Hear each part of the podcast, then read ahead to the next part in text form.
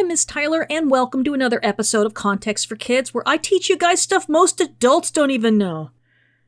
If this is your first time hearing, or if you've missed anything, you can find all the episodes archived at contextforkids.podbean.com, which has them downloadable, or at contextforkids.com, where I have transcripts for readers, or on my Context for Kids YouTube channel.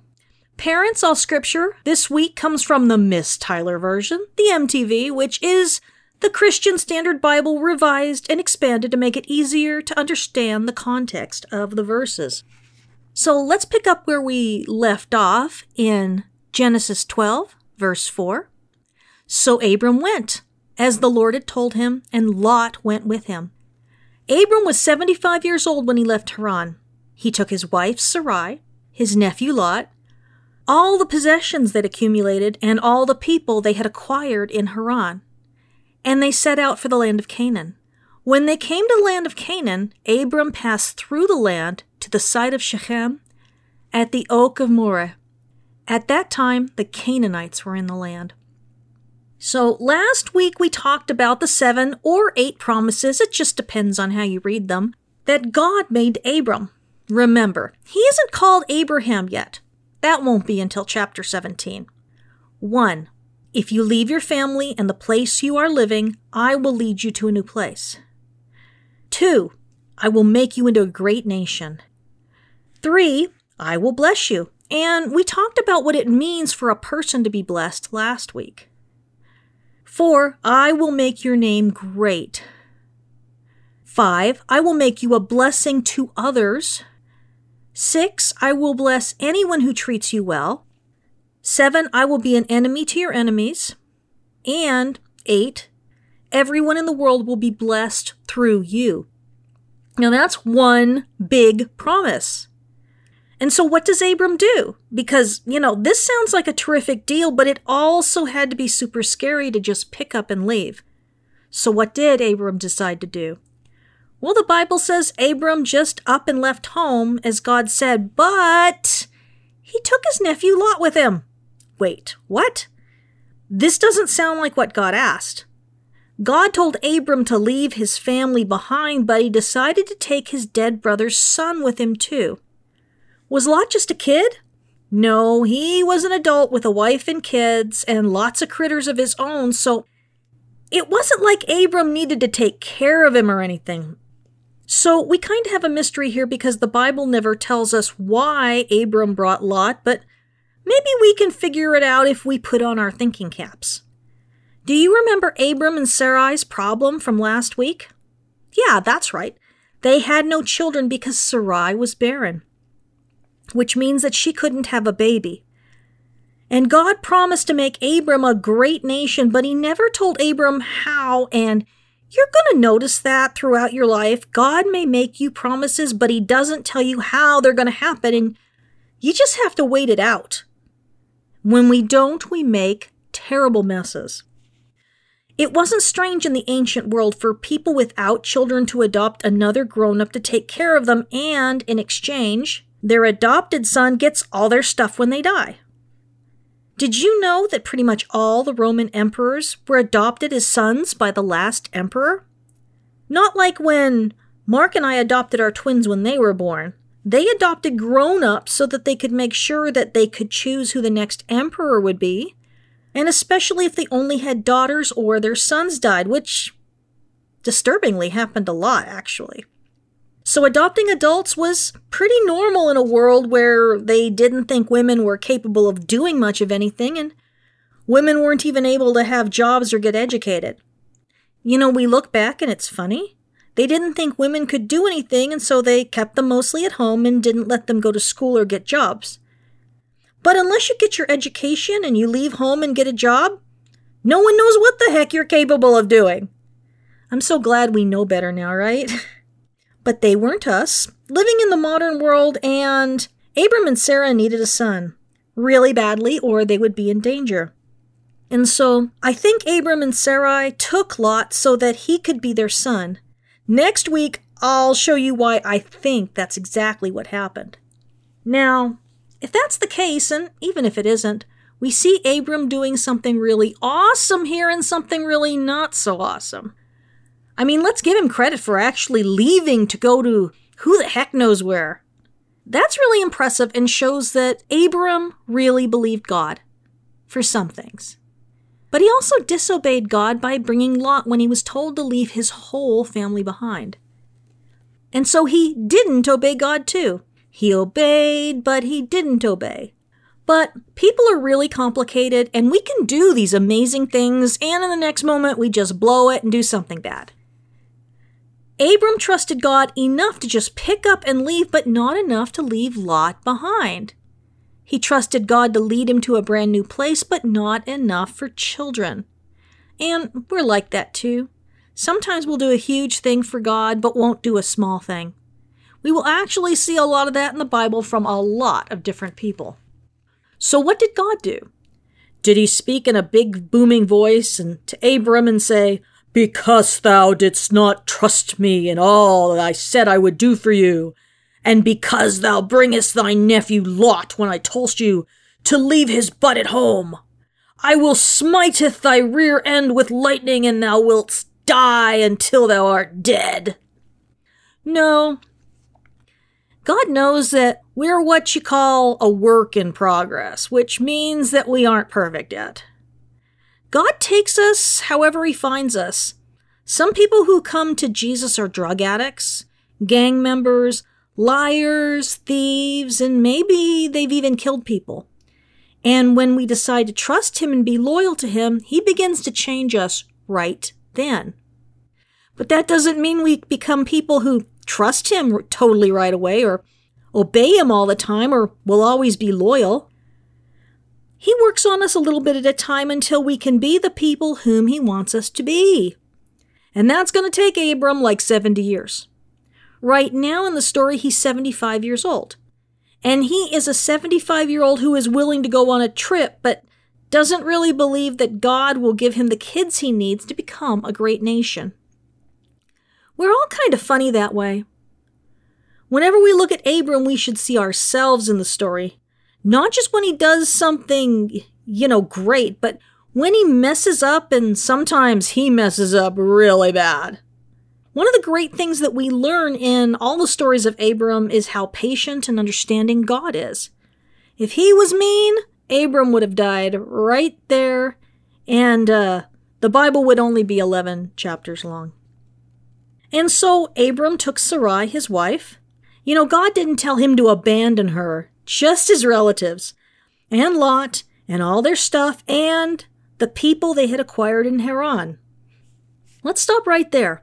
What does it mean to acquire people?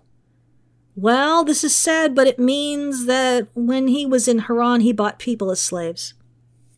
In the ancient world, slavery was normal.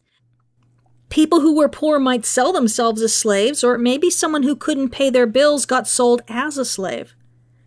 Parents would sometimes sell their kids if they couldn't feed them. Whenever there was a war, the people who were captured, if they were young enough, were forced to be slaves. The world was a very different place before Jesus came, and people wrongly thought that some people were not as good as others, either because they were poor or had been captured or kidnapped. But in the ancient world that Abram lived as a part of, people weren't forced to be slaves just because of the color of their skin. No one thought that way back then. They just figured that the strongest and the richest had a right to own the weakest and the poorest. It made perfect sense to them, even though today, because Jesus showed us what God is really like, we don't believe that anymore. We know that in Jesus there is no difference between men and women, Jewish people and Gentiles, or slaves and free people. Someone might force another person to be their slave, but that doesn't mean that God thinks that's an okay way to treat someone who is made in His image. Jesus taught us that whatever we do to people who are having tough times is what we are doing to Him. And so I don't want for Jesus to be my slave and to be telling him what to do. But they weren't there yet, and it was going to take a long time for God to make them see that there won't be any slaves in the kingdom of heaven. So there shouldn't really be any now either. We'll get to that a lot more later. As for right now, one of the context things we need to learn to do in Scripture is to recognize the difference between what are called hired men and fieldsmen and slaves. They're not the same thing at all. So, you know, they all set out, and I'm sure there were a lot of them. Slaves who were men, women, and children, plus Abram, Sarai, and Lot, plus all their critters. They had critters. Lot had critters. And the critters kept having critters too, for that matter. This would have been quite the group, and they were people who were used to being settled in Haran, so this very long hike probably had them all a bit worried. Try to imagine the conversation. I've been told by God to take all of you and the critters somewhere.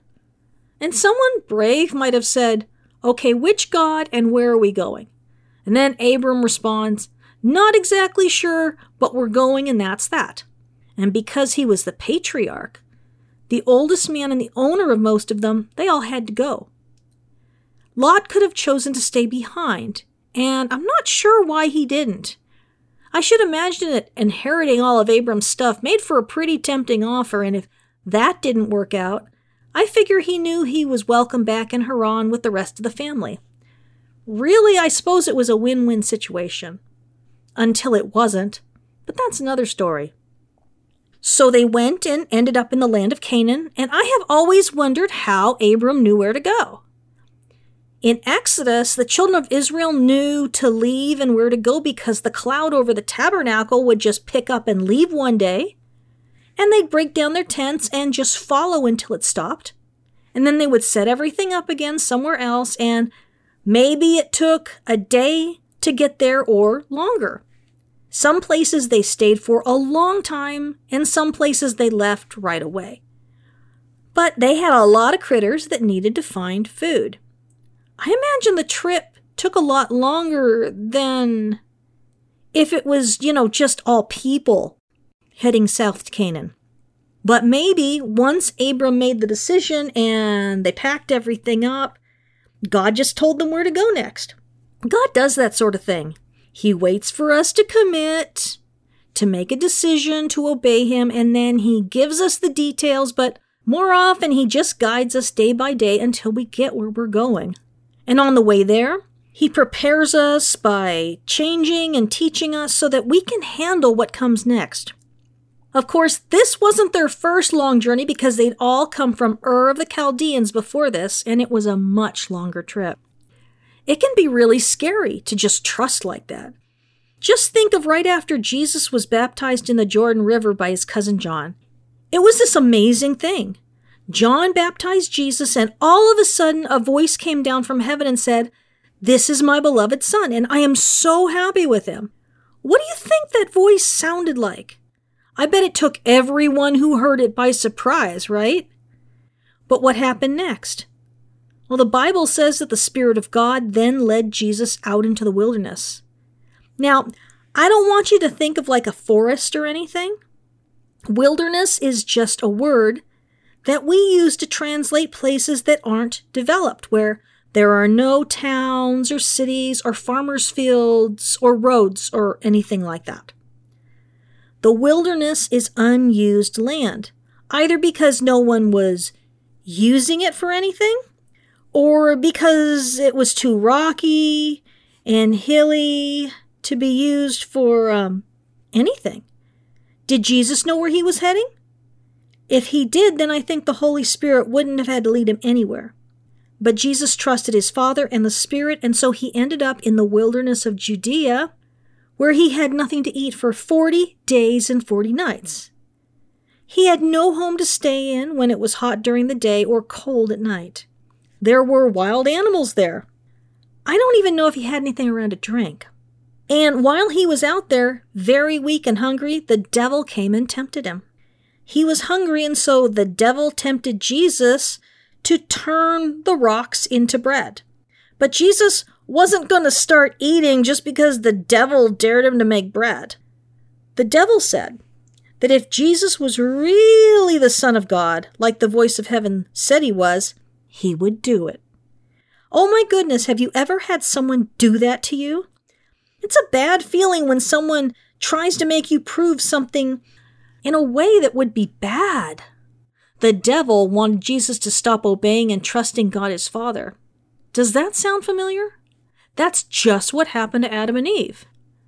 The serpent pretty much double dog dared them to eat the fruit from the tree of the knowledge of good and evil, and they did. Jesus said, No way. Then the devil took Jesus to the very top of the temple building, which is like 150 feet tall. How big is that? It's as tall as a 14 story building. And the devil said that if Jesus was really the Son of God, that he could totally jump off that building and not die because the angels would catch him. But Jesus didn't fall for that trick. He probably remembered what happened when the serpent told Adam and Eve that they wouldn't really die if they ate the fruit. And that went really badly for them.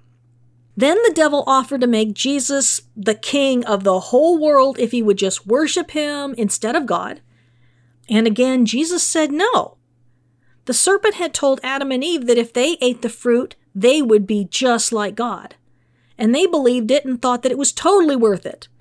But Jesus knew there was nothing that the devil could offer him to make it worth it to abandon God. Jesus is perfect, but we aren't, and neither was Abram. Because he has left home now, he'll be put into situations that would have never happened while he was safe with his whole family at home. God promised Abram many things, but it's hard to remember those things when we're scared, angry, confused, or just worried. Already, Abram has said no when he was tempted to stay safe at home, but he also said yes to the temptation to bring Lot with him on the trip. I bet you're like that too, right? Sometimes you do the right thing, and other times you do the wrong thing. You know, I do that too. Everyone in the Bible except for Jesus did that too. The whole story of Abram is filled with these kinds of examples he's going to do some incredible things that required a ton of trust. And he'll do some terrible things that will get himself and others in trouble.